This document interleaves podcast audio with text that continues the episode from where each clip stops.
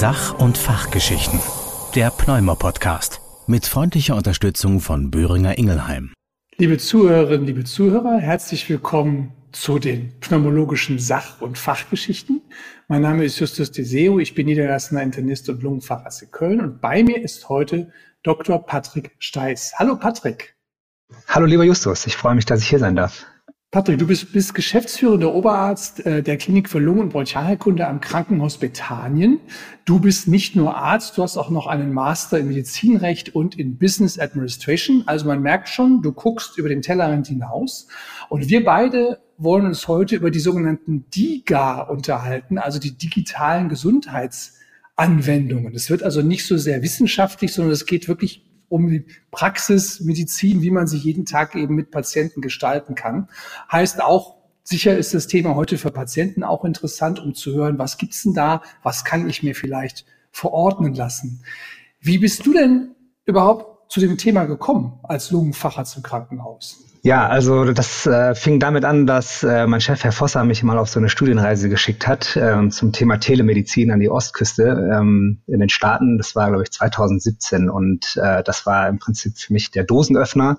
Ähm, mich mit dem Thema weiter zu beschäftigen. Man engagiert sich dann in, in Fachgruppen, in äh, Fachgesellschaften, jetzt in dem Fall war es bei mir vor allen Dingen in der DGIM, ähm, wo das Thema DIGA dann auch tatsächlich eine eigene Arbeitsgruppe ähm, bekommen hat, weil es einfach so unendlich wichtig ist. Also ähm, ich muss das gerade nochmal aufnehmen, ja. Also ich finde das wirklich toll, dass dieses Thema jetzt hier bearbeitet wird, denn äh, eigentlich sehen wir hier so eine leise Revolution. Also wir sehen, glaube ich, das erste Mal äh, überhaupt global gesehen, dass eine App verordnungsfähig wird und in den Regelleistungskatalog äh, kommen kann. Also zum Stichwort Reimbursement ist es natürlich mega interessant und das ausgerechnet in diesem digitalen Entwicklungsland Deutschland in Anführungszeichen.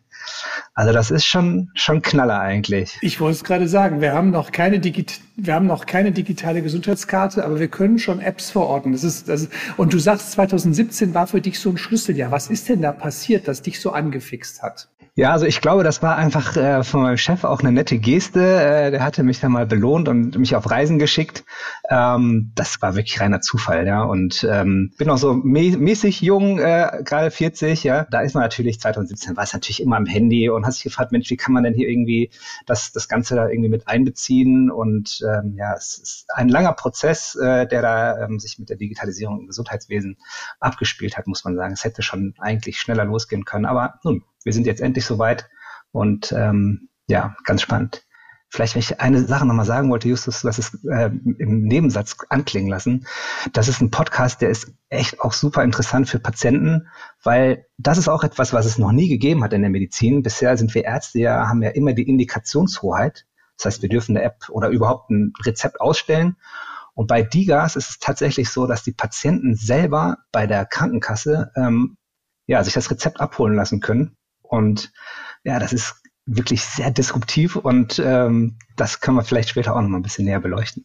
Absolut. Der Weg, wie man eine Diga aufs Handy bekommt, ohne dafür zu bezahlen, in Anführungszeichen, sie, sie wird ja sehr wohl bezahlt, äh, da sprechen wir gleich im Detail drüber.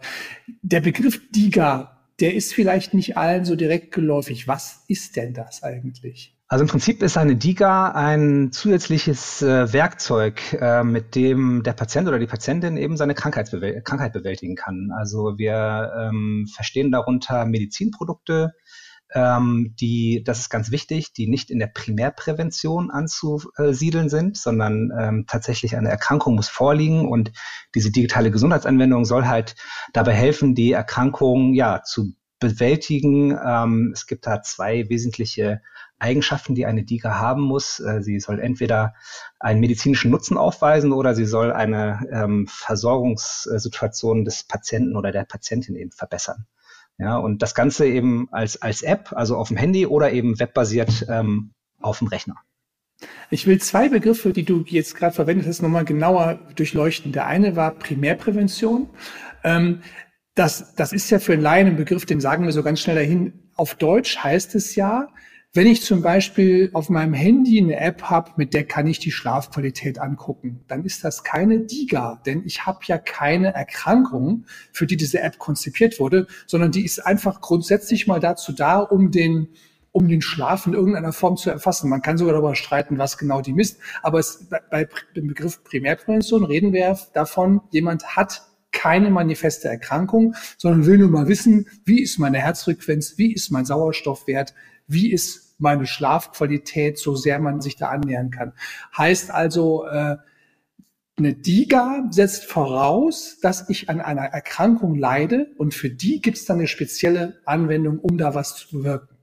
Ganz genau so ist es. Also wir müssen die DIGAs immer trennen von den, ich sage es mal, Lifestyle, Healthcare-Apps, wie auch immer wir sie bezeichnen wollen, das sind schon echt extrem große Unterschiede, die man da auch beachten muss. Vor allen Dingen auch, wenn man bedenken muss, was so ein Diga-Hersteller eigentlich alles äh, ja, erbringen muss, damit er tatsächlich dann auch ähm, überhaupt abrechnungsfähig wird. Ne? Also das, was du alles ansprichst, das sind so Smartphone-Funktionen oder irgendwelche ähm, ja, Applikationen, die wir uns einfach im, im Google Play Store oder, oder im, wo auch immer äh, Apple Store runterladen können bei den Digas, äh, die müssen wirklich äh, gelistet werden in einem B-Farm-Verzeichnis. Das ist auch etwas anderes. Also sonst, wir wissen ja eigentlich Medizin, da kommt immer der, G, der GBA eigentlich ins Spiel. Bei den Digas ist es das B-Farm.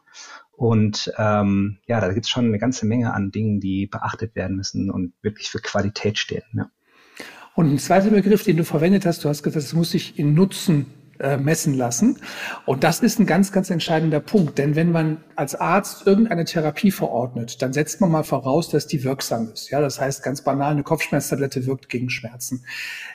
Wir wollen heute mehr. Die Wirksamkeit ist im Prinzip der Minimalstandard, den wir für ein Medikament oder für irgendeine Therapie, die wir in der Medizin einsetzen, voraussetzen. Das, was wir heute wollen, ist der Nutzen. Das heißt, wir messen, was bringt das am Ende. Ne? Und ähm, das, das betone ich so, weil, sagen wir mal ein Beispiel, ich, es gibt Medikamente, die senken den Blutdruck. Da kann man sagen, wunderbar, die sind ja wirksam. Aber die eigentliche Frage ist ja, warum wollen wir denn den Blutdruck senken? Weil wir eben das Herz schützen wollen, weil wir Schlaganfälle verhindern wollen und weil wir Todesfälle verhindern wollen, die durch Bluthochdruck entstehen. Und das heißt, in der heutigen Welt muss ein Medikament nicht nur einfach sagen, hier, ich stärke auch den Blutdruck. Das können viele, ich kann das auch, sondern es muss sagen, und wenn ich das tue, hat das einen Nutzen. Wir können nämlich dann messen, dass bestimmte Ereignisse durch diese Senkung des Blutdrucks seltener auftreten. Und das heißt, du hast es schon angesprochen, eine DIGA, eine digitale Gesundheitsapplikation, muss wirklich einen Nutzen bringen. Die muss nicht nur sagen, hey, ich kann EKG aufzeichnen, das kannst du dem Arzt schicken und der findet das auch ganz toll, dass ich das kann. Das bringt ja unterm Strich erstmal keinen Nutzen, sondern das, was man daraus ableitet, könnte Nutzen bringen. Absolut, hast du völlig recht. Ähm, wir müssen halt nur so ein bisschen aufpassen, dagegen muss ich sagen, also ich finde das irgendwie nicht immer in Ordnung, wenn wir versuchen, DIGA mit Leitlinienmedikation zu vergleichen. Das, das, das kann man vielleicht irgendwann mal machen, aber darum geht es, glaube ich, in allererster Linie erstmal nicht. Ähm, denk doch mal einfach an die vielen Menschen, die jetzt irgendwelche, ich bin jetzt mal so ein bisschen in der Psychosomatik, psychiatrischen äh, Medizin. Wie lange braucht es, bis du einen, einen Kontakt zu einem Psychiater bekommst? Dauert ewig. Ja. Und eine DIGA kann hier helfen. Ja, die DIGA ist äh, also schafft schon mal sofort einen niederschwelligen Zugang, ähm, gibt dem Patienten ein Mittel an die Hand. Das ist also eine wirkliche Sofortsteigerung der Versorgung. Und darum ähm, geht es aus meiner Sicht eben auch genauso wichtig wie der medizinische Nutzen. Vielleicht sogar bei manchen Sachen ist es sogar vielleicht wichtiger, als dass man den Versorgungsaspekt ähm, adressiert. Und das ist immer so ein Problem. Also ich habe mich jetzt ja auch schon mit vielen Dingen beschäftigt, mit Digas und man spricht mit Ärzten und auch heute habe ich noch mit einem ähm, ja, alten Abiturkollegen gesprochen, der Hausarzt ist und ah ja, Diga, weiß ich nicht. Also das ist ja keine Medizin und so. Ja, stimmt. Ist sie keine Medizin, klar, aber es hat halt trotzdem auch einen Effekt. Und ähm, ja, chronische Schmerzen, ja, irgendwie die Leute haben das ist ja das, ist ja das Ding, ähm, das schweife ich einfach mal ein bisschen aus. Ähm, wir sehen die Patienten drei, fünf, sieben Minuten in der Praxis, aber die eigentliche Arbeit, die läuft ja nicht in dem Arztzimmer, sondern im Wohnzimmer des Patienten. Da ist er dann alleine. Ja, und ähm, eine DIGA ist da etwas, was eine Brücke baut. Ne? Die, die kann der Patient jederzeit nutzen, 24-7. Ähm, er kann mit ihr arbeiten und das finde ich einfach finde ich wirklich mega. Und das, das muss man auch so ein bisschen in die Diskussion mehr reinbringen. Also es geht nicht darum, eine App soll jetzt irgendwie eine hochwirksame Medikation ersetzen. Es geht um eine Unterstützung, es ist ein Werkzeug, was ähm, da einen zusätzlichen Effekt bietet. Mir ging es vor allem um diese Differenzierung zwischen Wirksamkeit und Nutzen, um auch klarzumachen, dass derjenige, der eine DIGA anbietet, einen sehr, sehr großen Aufwand betreibt, um zu zeigen, was am Ende des Tages für den Nutzer einer DIGA auch an Vorteilen da ist. Ne? Also es reicht eben nicht zu sagen, man kann damit den Blutsauerstoff messen oder man kann damit das EKG schreiben, sondern es muss durch, ja, es, es muss im Prinzip am Ende rauskommen, was hat der Mensch davon, der das Ding anwendet. Und das wird eben richtig wissenschaftlich untersucht, vorgestellt beim Bundesamt für Arzneimittel, äh, beim BfArM. Und dann sagen die, ja, ihr zeigt tatsächlich, dass die Leute einen Vorteil haben in ihrer Gesundheit bei einer bestimmten Krankheit, wenn sie diese DIGA nutzen. Du hast eben schon das Thema äh, Verfügbarkeit von Psychiatern äh, angesprochen. Gibt es denn da schon DIGAs, die, die verwendet werden in dem Bereich? Ja, also es ist tatsächlich so, dass der, ähm, ich glaube, der überwiegende Teil der DIGAs, die äh, gerade gelistet sind im BfArM-Verzeichnis, adressieren auch irgendwo äh, psychiatrische, psychosomatische Fragen. Da geht es auch viel um verhaltenstherapeutische Ansätze. Ähm, für uns Pneumologen ist da noch ein bisschen wenig äh, dabei, muss man sagen, aber wir sprechen ja jetzt nicht nur für die Pneumologen, sondern wir sprechen ja für, für sogar auch für Patienten, dass sie auch hier zuhören und Patientinnen.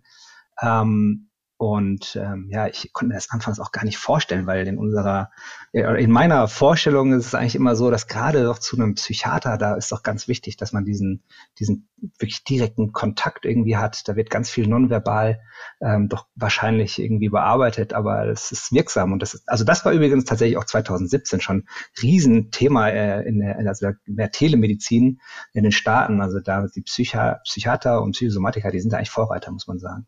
Und was kann ich mir jetzt vorstellen, was diese DIGA macht? Ist das, ich sag mal, eine künstliche Intelligenz, die mir einen Dialog anbietet oder ist das eher ein Tool nach dem Motto, ich habe bestimmte Techniken gelernt, um vielleicht als Beispiel in einer, in einer angstauslösenden Situation klarzukommen und die App holt mich da ab und sagt, du weißt ja jetzt das und das hast du ja geübt, das machen wir jetzt mal zusammen. Was macht die App? Ja, also ich glaube, das ist, ähm, das ist auch was Tolles an den Digas. Es ist einfach multimodal. Natürlich gibt's, ähm, also nicht jede Diga hat irgendwie einen Algorithmus hinten laufen, der dann irgendwelche Situationen lernt und dann dem Patienten in der, oder der Patientin bei der nächsten Gelegenheit dann irgendwie eine Anweisung gibt. Ähm, aber vielleicht, wenn ich doch nochmal dann auf ein pneumologisches äh, Bild bringen kann. Also ähm, wir haben ja unsere DMPs, ja, und wir machen Schulungen und du weißt es selber, wie oft machst du es, du erklärst dem Patienten oder der Patientin hier, guck mal, das ist jetzt hier dein Respimat, den musst du so und so verwenden und schickst ihn raus oder schickst die Patientin raus und zu Hause wird alles vergessen, ja. Da sind wir dankbar, dass wir die, die tollen Videos haben, die Schulungsvideos äh, von der Atemwegsliga zum Beispiel oder auch andere. Ähm, und jetzt gibt es zum Beispiel einen Diga Wannabe, ja, das ist noch nicht, äh, ist noch leider noch nicht zugelassen, aber für, also ich hoffe sehr, dass es bald kommt. Die machen quasi übers Handy, über das Smartphone, ja, das Mikrofon nimmt auf, ob der Patient oder die Patientin all diese verschiedenen Steps ausatmen, einatmen, Luft anhalten und so weiter, ob er das richtig macht und er bekommt sofort ein Feedback. Das natürlich auf dem Boden eines Algorithmus. Und der Patient lernt so und studiert so sein, seine, seine Inhalation an. Und denkt doch mal, was, wir wissen es doch, wie viel kritische Inhalationsfehler laufen, wie viel, weiß ich, Exazerbationen können wir vielleicht vermeiden, wenn die Inhalation einfach gut läuft, ja. Und das ist auch einfach ein mega Ding, sowas, finde ich. Das muss unbedingt den zulassen. Das heißt vor allem, man ist dann gar nicht in so einer Prüfungssituation, jetzt guckt mir jemand zu, wie ich das mache und bewertet mich am Ende, sondern ich habe im Prinzip ein Gerät, wo ich sage, ich mache das jetzt und lass mir von dem Ding zeigen, ob alles richtig war. Und krieg dann eben, weiß ich nicht, fünf grüne Haken, wenn alles, wenn alles strittig war. Und das kann ich selber steuern. Keiner sieht das, keiner bewertet mich, sondern ich kriege einfach ein Feedback. Genau. Also natürlich die, die App, die wird das natürlich schon bewerten. Die muss es ja, die muss ja sagen, hey, das hast du jetzt toll gemacht oder irgendwie du hast, was weiß ich, hier einen, einen Fehler gemacht, das musst du bitte anders machen. Aber es ist eben auch, das ist äh, ja Fluch oder Segen, wir wissen es noch nicht. Ähm, bei der bei der Anwendung von Diga ist natürlich schon so, dass äh, auch ein Patient oder eine Patientin jetzt keinen direkten Arzt haben, also die, die sprechen vielleicht zu einem Avatar oder was, das, das bietet Raum für ganz viel Dystopie natürlich auf der einen Seite, ja, ähm, auf der anderen Seite, nein, jeder möchte sich unbedingt immer sofort im ersten Schritt öffnen. Also ähm, ich glaube, dass wir da auch wirklich ein breites Angebot für, für die Gesellschaft äh, sehen. Ähm, ja, dass man eben nicht sofort seine Seele einem, einer, einer konkreten Person äh, öffnen muss, Grundsätzlich finde ich das persönlich natürlich immer besser. Anamnese, persönlicher Dialog ist äh, natürlich sehr wichtig, kann ja auch dann zu einem späteren Zeitpunkt erfolgen. Aber ähm, ja, das, das ist da schon auch so eine Entwicklung. Bei den, bei den psychiatrischen, das muss ich noch kurz sagen, oder die, die so ein bisschen psychiatrischen, psychosomatischen Fokus haben, da gibt's aber schon auch immer in der Regel, dass also immer kannst du als Patient oder auch übrigens auch als Arzt ähm, oder Ärztin äh, kannst du immer auch äh, jemanden kontaktieren und du bist, also die DIGA-Hersteller sind verpflichtet, äh, ja, kurzzeit, kurzfristig dann auch Antwort zu geben. Es gibt Chatbots, ähm, es gibt tatsächlich auch Vermenschlichung, ja, also dass tatsächlich auch äh, konkrete Personen, Ernährungsberater ähm, beispielsweise äh, bei Adipositas äh, da sofort antworten und man in Kontakt steht. Also das, das da gibt es viele, viele Möglichkeiten. Und die Digas, die sind ja auch dabei, sich noch zu entwickeln. Also wir stehen ja erst ganz am Anfang. Für die Lungenheilkunde haben wir ja aktuell zwei Themen, für die es schon DIGA gibt. Und man erkennt daran ja auch, dass sie, dass sie aufbauen aus dem, was zwischen der Ärztin und der Patientin oder dem Arzt und dem Patienten schon besprochen wurde. Die eine ist eine DIGA zum Thema Rauchfreiheit. Wenn man rauchfrei werden möchte, kann man das auf viele Wege tun. Man kann Kurs besuchen, man kann Medikamente verwenden, man kann das auch kombinieren und man kann sich inzwischen auch eine Diga verschreiben lassen. Ich glaube, die heißt Nichtraucherheld. Und das eben dann auf Rezept bekommen, lädt sich aufs Handy und hat damit nachgewiesen, also ein wissenschaftlich nachgewiesenes wirksames Werkzeug, um rauchfrei zu werden. Genau, richtig. Also ähm, das ist das eine. Das andere, das sind für insomnische Störungen. Und ähm, ja, du sagst es, also man, man nimmt ein Rezept, das ist ein ganz normales äh, Kassenmusterrezept. Ähm, und hier ist aber das Besondere, ähm, wenn sonst die äh, unsere Patientinnen und Patienten gewöhnt sind, zur Apotheke zu gehen, müssen sie jetzt in dem Fall zur Krankenkasse als Ansprechpartner. Die Krankenkasse generiert dann einen 16-stelligen Zugangscode und mit dem können sich dann ähm, wirklich in der, in der App registrieren. Die App laden sie natürlich über alle gängigen ähm, Plattformen runter. Und wenn dann der Code dann ähm, praktisch freigeschaltet ist, dann kann dann auch der Digger-Hersteller abrechnen. Ne? Also das ist auch auch etwas ganz anderes. So, das, das kennt man, das muss man den Patienten auch sagen. Vielleicht noch äh, wichtig zu wissen, ähm, du gehst in die Apotheke, du holst dein Rezept ab, du kannst sofort einwerfen. Das ist bei DIGA leider im Moment noch nicht so. Also das erfahrungsgemäß äh, vergehen da schon so ein paar Tage, bis zu 14 Tage, muss man sagen.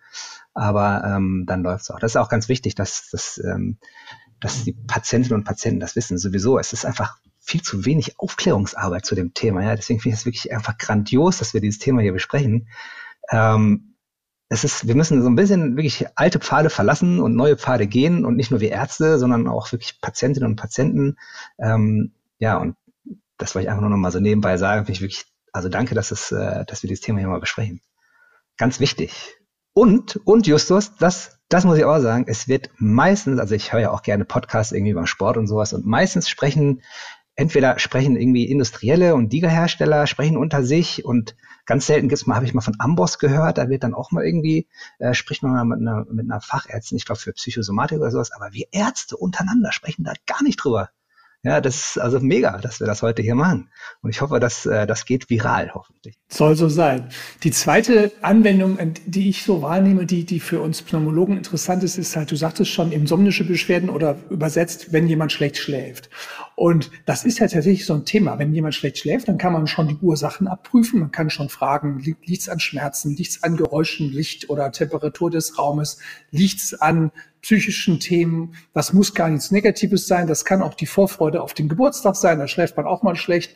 Oder die Vorfreude auf den Urlaub. Liegt es an psychiatrischen Themen, beispielsweise manische oder depressive Phasen oder Demenzerkrankungen, die können auch zu Schlafstörungen führen. Oder liegt es an Medikamenten, denkt man nur an Kaffee, Cola, Alkohol, aber natürlich auch Wirkstoffe, die verschrieben werden. Das kriegen wir schon raus. Nur die große Frage ist ja für die meisten Betroffenen, wenn es das dann nicht ist und nicht so eine klar zu benennende Ursache. Wie finde ich wieder in den Schlaf? Und als Schlafmediziner weiß man, da gibt es Schlafschulen, da kann man Leute unterbringen, was leicht gesagt ist, aber da muss man erstmal einen Platz finden. Und da gibt's auch eine DIGA, ne? Somnio heißt die, und die Ganz hilft genau. Menschen, die unter Schlafstörungen mhm. leiden, da dran zu gehen. Und äh, es ist eben was anderes, als wenn ich jetzt an sowas denke wie Kahn zum Beispiel, nach dem Motto, abends leichter einschlafen mit Meeresrauschen. Eine DIGA geht da ganz anders ran. Ja, ja, genau, da hast du völlig recht. Und die DIGA, die integriert ja dann eben ganz viel, also äh, auch eben verhaltenstherapeutische Ansätze. Und das ist auch das, was ich gerade sagte. Das ist also quasi das, das Musterbeispiel. Also Das Problem ist im Patientenbett. Und wer von uns Ärzten möchte schon gerne dann da liegen und dann da mithelfen? Ja, das ist doch wunderbar, dass wir das abgeben können. Ja? Warum machen wir es nicht? Jetzt hört jemand den Podcast und sagt, boah, Schlafstörung oder boah, rauchfrei werden.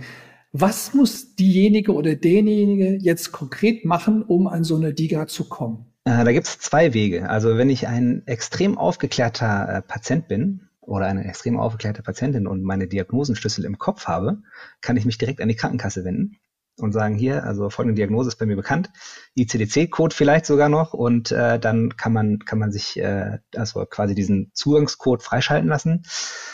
Ja, das andere ist, ähm, dass man entweder ein, äh, bei einem Arzt oder einer Ärztin in Behandlung ist, die schon für das Thema sensibilisiert sind, die auch vielleicht Spaß dran haben äh, oder auch selber schon Erfahrung damit gesammelt haben ähm, also quasi intrinsisch sozusagen das schon verordnen oder er, man muss äh, dann eben seinen Doktor eben ansprechen oder seine Ärztin.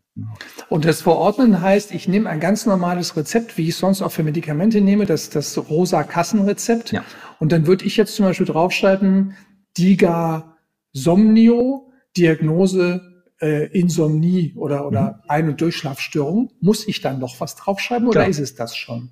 Ja, PZN ist natürlich da, ne, klar. Und ähm, also die Herausforderung ist, ähm, also ich bin ja auch tageweise in, in einer äh, Praxis tätig in Kevela und da ist zum Beispiel in dem Praxis-Software-System gibt es die meisten Digas einfach noch gar nicht. Ja? Das heißt, du musst dann leider da über einen Umweg gehen.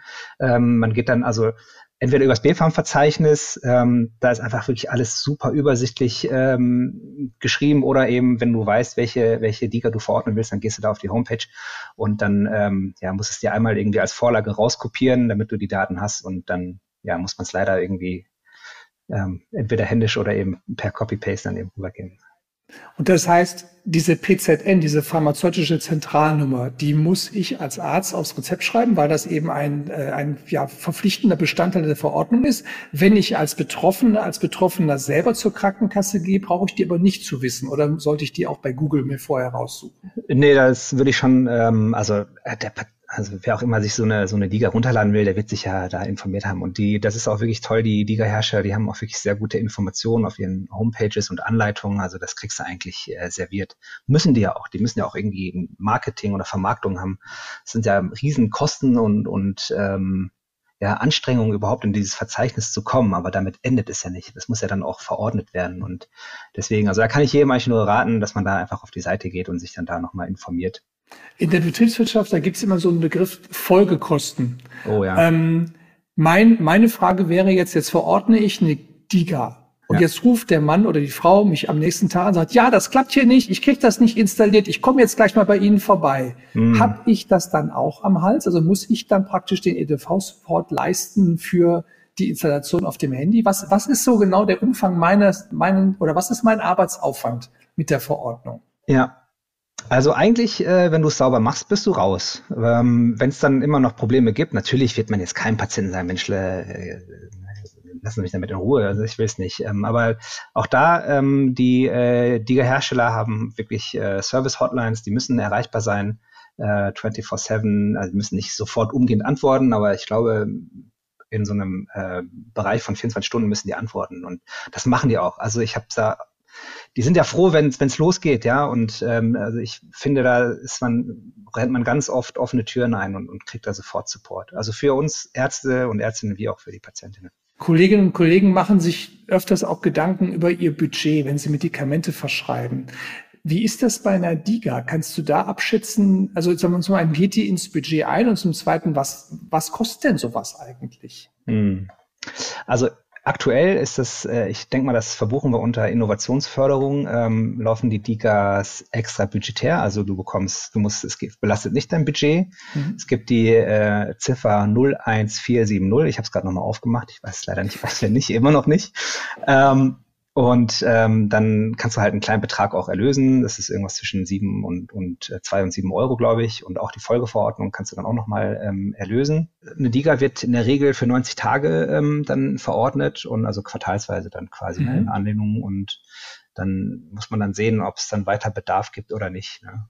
Also das, das ist noch ganz spannend. Also auch gerade wenn ich jetzt an, an so eine, an unsere äh, Diga Wannabe, die Cutter denke, ja, ähm, braucht man dann mehr als 90 Tage, um das, in, also wenn man es nach 90 Tagen noch nicht kann, äh, richtig inhalieren, dann muss man aber vielleicht auch wirklich mal sich fragen, woran das denn liegt.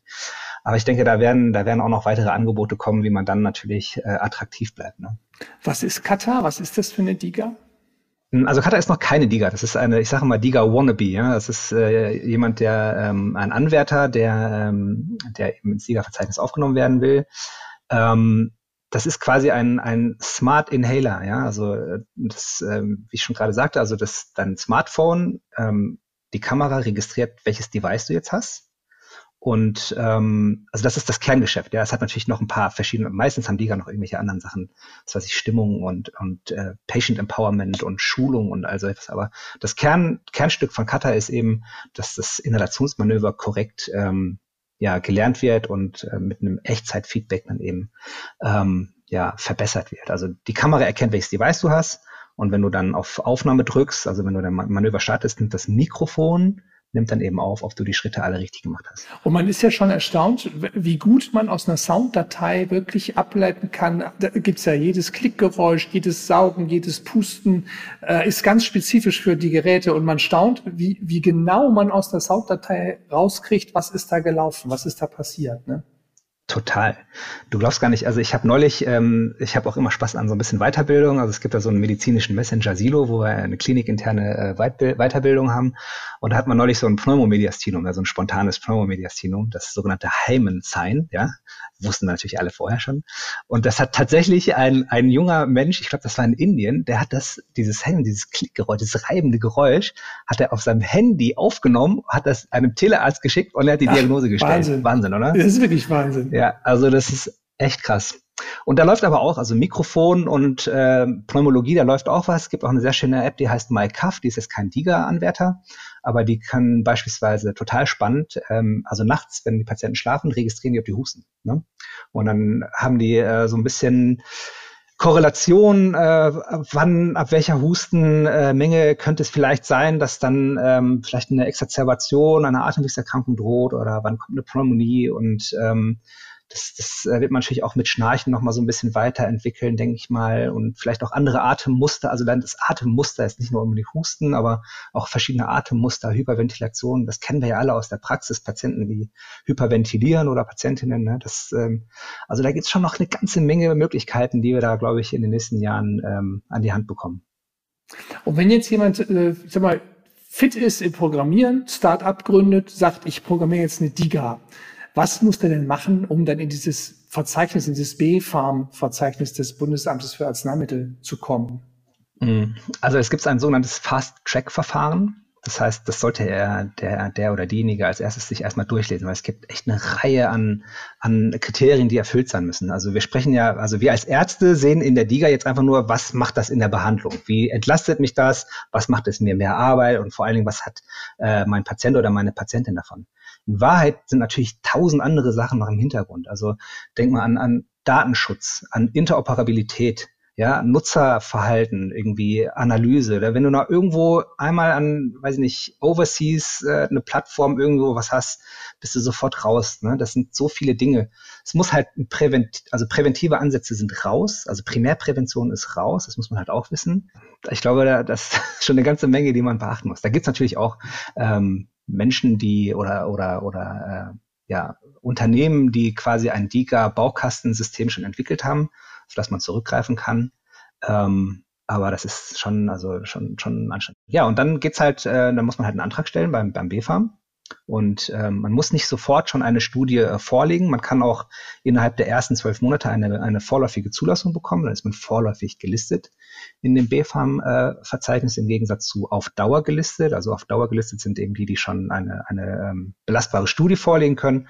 Und diejenigen, die jetzt erstmal ein Signal haben und sagen, hier, das, das äh, wird irgendwie entweder den medizinischen Nutzen oder den patientenbezogenen äh, Versorgungsvorteil bringen, dann werden die zugelassen. Ja, und dann kommt es eben auf die Studie an. Ne? Studie ist auch ganz wichtig, auch im Hinblick auf Preisverhandlungen, jetzt aus Sicht des DIGA-Herstellers oder der DIGA-Herstellerin.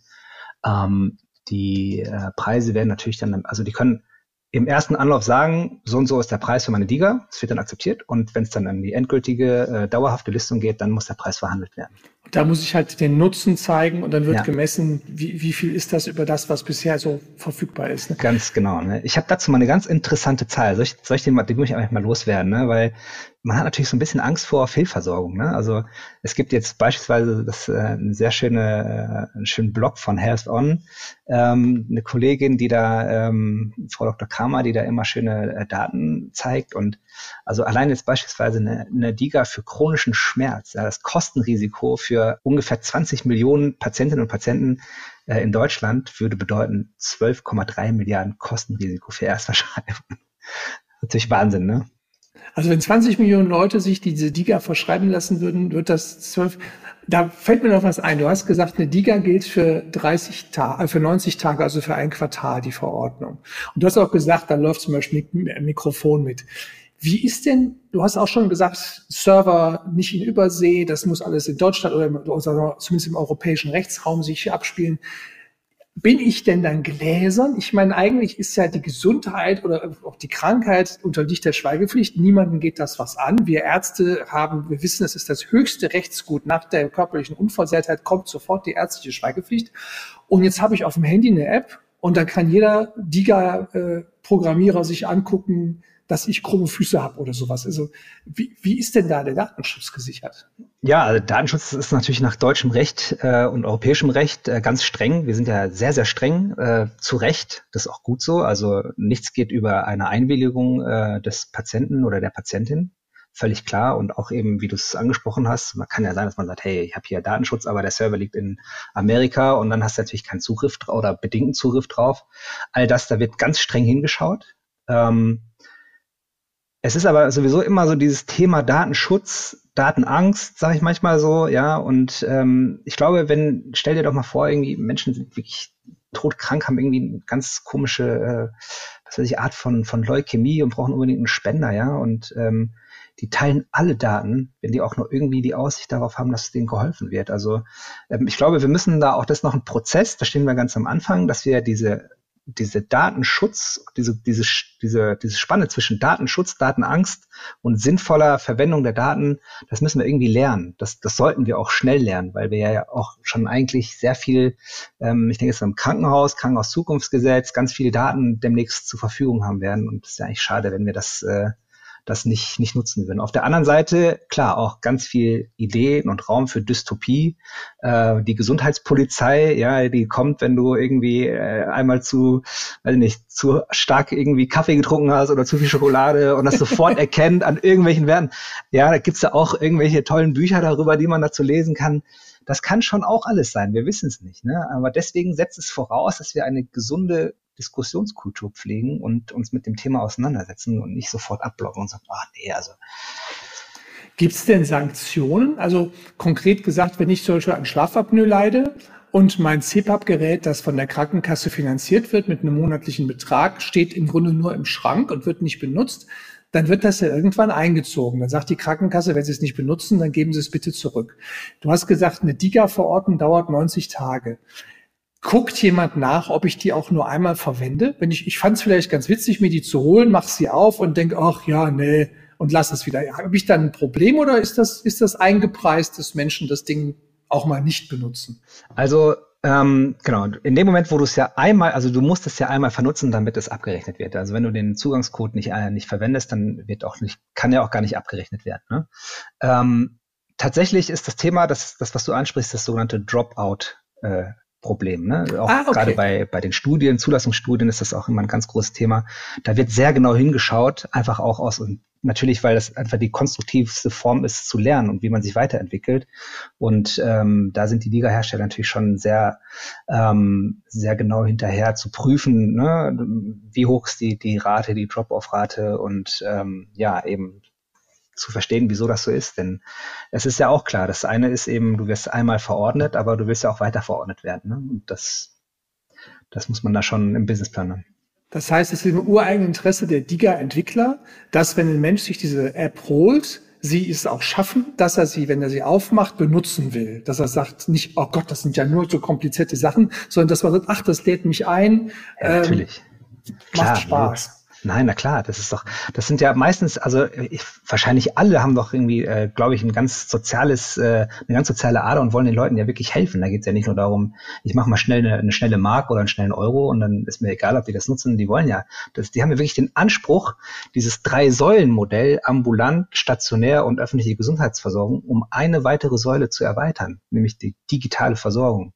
Ja, und ähm, deswegen achtet man natürlich ähm, auch darauf, warum macht ein Patient oder eine Patientin nicht weiter ne, und versucht das natürlich dann, dann rauszukommen. In welchen Mechanismen die das da genau machen, ich, wahrscheinlich wird es da auch irgendwas geben, da bin ich jetzt gegenwärtig ehrlicherweise überfragt, aber wahrscheinlich wird es da auch irgendwelche regulatorischen Dinge geben oder irgendwelche Pfade, die da das systematisch erheben. Also wir, das kann ich mal sagen, von der, von der Deutschen Gesellschaft für Innere Medizin, äh, wie gesagt, wir haben ja da so eine große Kommission, digitale Transformation und da eben diese eine Untergruppe DIGAS und äh, KI in Leitlinien. Wir gucken da genau hin. Also wir haben schon ein Paper geschrieben, How to quasi, also wie verordne ich oder was ist überhaupt DIGA. Und jetzt haben wir noch Methodenpaper geschrieben und ein, ein geschätzter Kollege, Herr Gamstetter, äh, der, der guckt da ganz scharf hin und das, äh, wir sind da auch im Austausch natürlich mit den DIGA-Herstellern, weil das einfach wichtig ist. Ne? Also eine, eine DIGA, die ja auch so vor der Tür steht, ist die DIGA Kaya COPD für Menschen, die an COPD leiden. Und da habe ich jetzt Daten auf dem Kongress gesehen, ganz neu. Wenn Leute eine Reha absolviert haben, also eine pneumologische Rehabilitation, dann können sie sich diese App verschreiben lassen. Das ist in dem Fall im Rahmen der Studie einfach so erfolgt. Ähm, und es gab drei Gruppen. Die eine Gruppe waren Patienten oder Patientinnen, die diese App mehr als viermal die Woche benutzt haben. Die zweite Gruppe waren Patienten, die haben diese App bekommen, COPD-App, haben die aber seltener als viermal benutzt in der Woche. Und die dritte Gruppe waren Patientinnen oder Patienten, die haben die Reha absolviert, haben eine App bekommen, aber nicht diese DIGA, sondern einfach eine, wie du das eben auch genannt hast, eine Healthcare-App, also ganz allgemein gehaltene äh, Information über ihre Krankheit. Und der Witz war, wenn man die App viermal oder häufiger pro Woche benutzt, dann steigert man seine körperliche Leistungsfähigkeit noch nach der Reha weiter. Das heißt, die Leute, die die oft benutzen, die schaffen es tatsächlich, den Reha-Erfolg noch weiter auszubauen. Wenn man die App seltener benutzt, also weniger als viermal pro Woche, dann bleibt der Status so wie nach der Reha. Also man hat immer noch gehalten, was man in der Reha mitbekommen hat. Das ist insofern interessant, weil wir ja das Konzept der Adherenz haben. Ne? Wer, wer eine hohe Adherenz hat, hat meistens Vorteile in Medizin und wer eine geringe Adherenz hat, also Sachen seltener benutzt, hat diese Vorteile nicht unbedingt. Hier kann man sagen, auch bei geringer Adherenz bleibt zumindest der Status, wie er in der Reha war.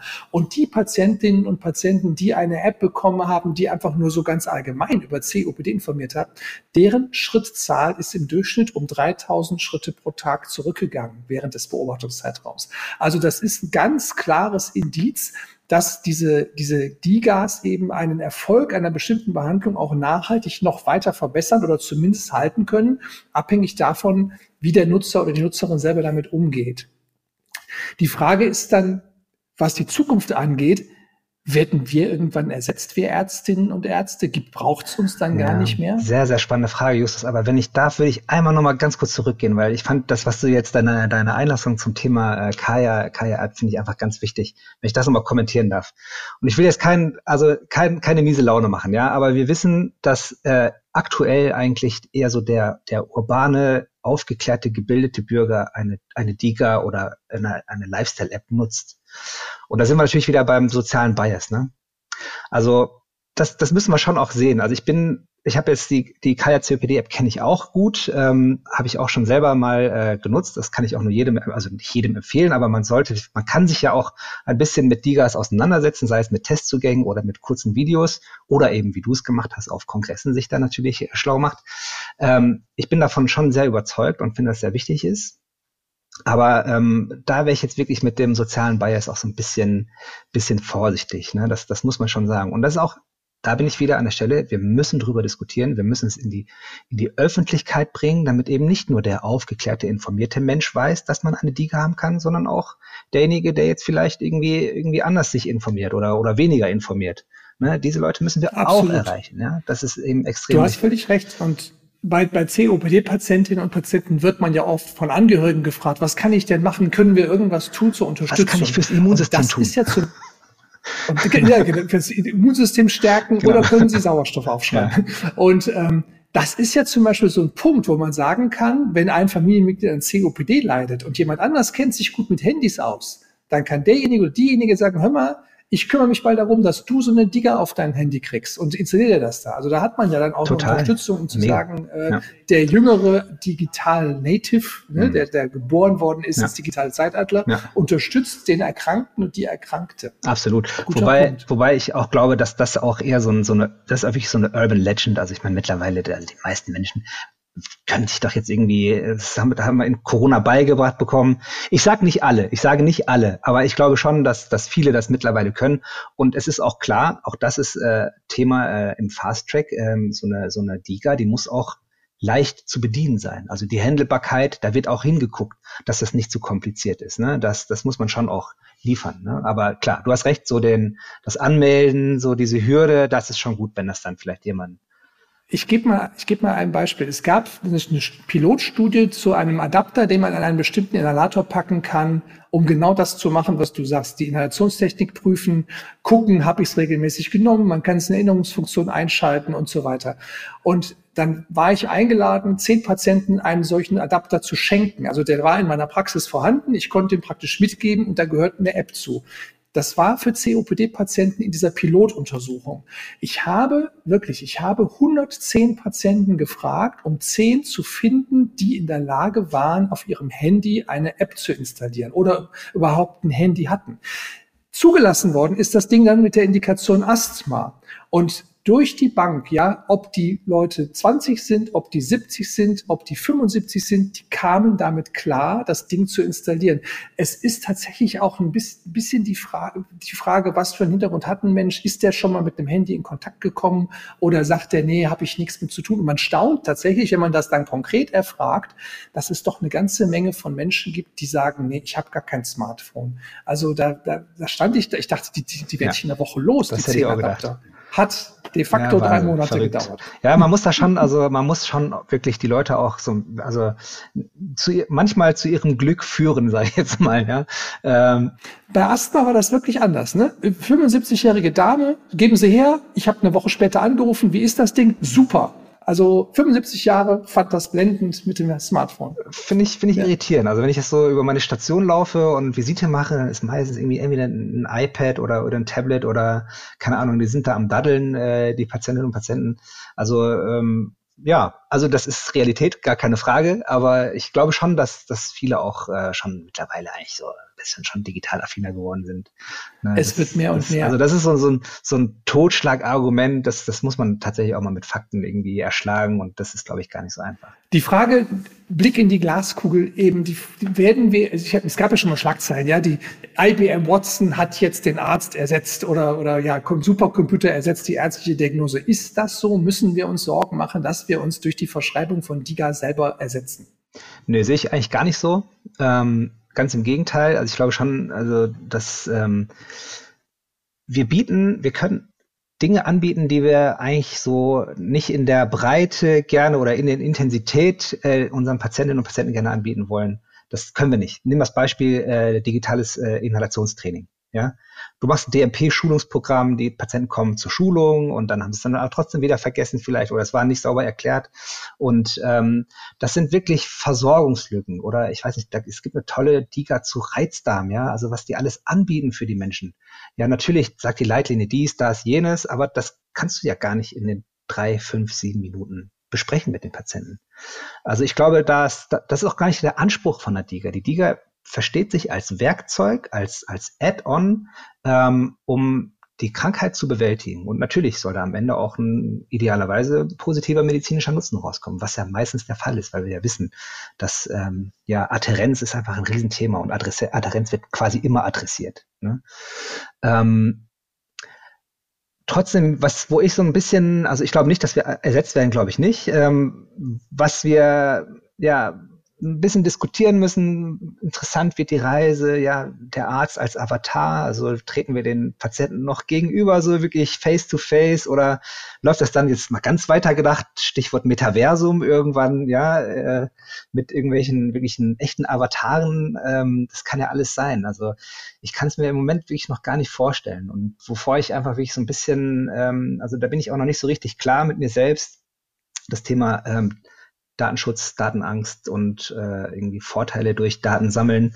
Also ich finde es befremdlich, wenn wirklich äh, der Patient oder die Patientin wirklich äh, komplett durchleuchtet und, und überwacht wird. Äh, das wollen wir natürlich nicht. Ähm, auf der anderen Seite wollen wir natürlich schon von den Daten, die gesammelt werden, profitieren da muss einfach noch viel mehr Dialog stattfinden. Also ich habe da selber jetzt auch noch nicht die, die endgültige Lösung. Es gibt tolle Argumente von der einen Seite, es gibt ganz tolle Argumente von der anderen Seite und ähm, ja, es muss einfach mehr Dialog stattfinden.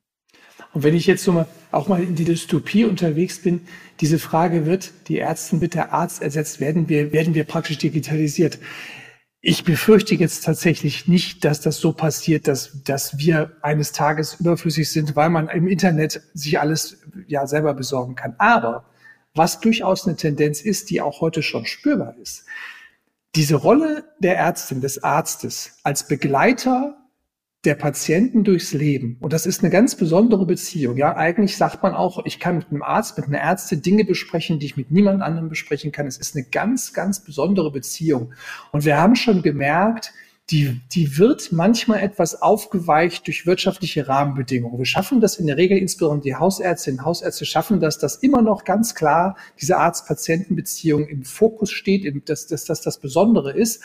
Man merkt aber, dass durch solche Prozesse, durch solche Digitalisierung auch immer mehr dieses Thema Dienstleistung äh, mitschwingt und man so spürt, da ist auch eine Wahrnehmung da, dass ich als jemand, der eine Erkrankung hat, am Ende des Tages auch ein Marktteilnehmer bin. Ich bin praktisch der Auftraggeber und die Ärzte sind die Auftragnehmer, das sind die Dienstleister oder Ärztinnen. Und ähm, es, es verliert so ein bisschen diese, dieses ja dieses Besondere, was zwischen Arzt und Patient da ist. Das merkt man beispielsweise bei Arztbewertungen. Ja, dann hat einer 4,7 Punkte, der andere hat 3,5 Punkte und dann fragt man sich, oh, was ist denn da los? Und man, man schaut dann wie bei Restaurantkritiken schon nach, was war denn da in der Praxis, wo haben die denn das Thema? Und das ist so ein bisschen das, wo ich, wo ich immer glaube, wir müssen bei aller Digitalisierung, und ich sehe die Vorteile absolut, immer auch im Auge behalten, dass man nicht da plötzlich auf den Punkt kommt, dass wir auch nur ein Baustein in einem Dienstleistungsmodell werden, äh, an einem Markt mit Konkurrenz und mit Wettbewerb und allem Pipapo, wo dieses Besondere der Arzt-Patient-Beziehung am Ende auf der Strecke bleibt gebe ich dir absolut recht. Ist auch äh, ein, ein, ein Slang, den ich auch immer gerne pflege, das äh, wirklich hochgehaltene Arzt-Patienten-Verhältnis oder die Arzt-Patienten-Beziehung läuft Gefahr, in eine Arzt-Maschine-Patient-Verhältnis irgendwie zu entwickeln. Das ist, äh, aber auch das, wir müssen uns einfach, es, es, kommt, ja. Es, wir können jetzt irgendwie blockieren oder wir können es aktiv gestalten. Also ich hatte äh, plakatives Beispiel, ja, ein, ein, Patient, der irgendwie nach Corona irgendwie ewig lange Schmerzen und so, so ganz schwer zu greifen, also schon Opiate bekommen in der Schmerzklinik und alles und sagt, es hilft nichts und keiner hilft mir. Und ich war da und da und da und ich gebe dem eine Diga und äh, er kann das, das Thema bearbeiten, es geht ihm besser, er ist dankbar, dass ich ihm Angebot gemacht habe. Also das bietet auch eine Chance. Wir können Digitalisierung auch sinnvoll, das wird vielleicht nicht bei allen so funktionieren, ist klar. Aber du hast erstmal ein zusätzliches Werkzeug in deinem Arztkoffer, das du dem Patienten geben kannst oder der Patientin. Und es liegt ein bisschen auch an dir, wie du damit umgehst und ähm, vielleicht das Ganze in ein befruchtendes äh, ja, äh, Verhältnis dann bringst mit deinem Patienten oder deiner Patientin. Also das kann man schon, schon auch machen. Aber natürlich, es ist natürlich viel komplexer, ist klar. Das heißt, es, unterm Strich geht es darum, dass die Patientinnen und die Patienten, also die Betroffenen, Nutzen aus Digas ziehen können. Und ich glaube, da hast du heute auch einen ganz wichtigen Beitrag zugeleistet, dass auch Ärztinnen und Ärzte den Nutzen sehen, den sie selber und natürlich die ihnen anvertrauten Patienten aus Diga sehen können. Und das war vielleicht jetzt der Startschuss, um Leute ja, zu motivieren, sich mit dem Thema noch mehr zu beschäftigen und eben deutlich mehr das Thema im Gesundheitssystem voranzubringen. Lieber Patrick Steiß, ganz, ganz herzlichen Dank für deine Zeit und für deine ganz tiefen Einblicke in das Thema. Es war mir eine ganz große Freude. Vielen Dank. Vielen Dank. Das kann ich nur zurückgeben. Dankeschön. Das war der Pneumer Podcast mit freundlicher Unterstützung von Böhringer Ingelheim.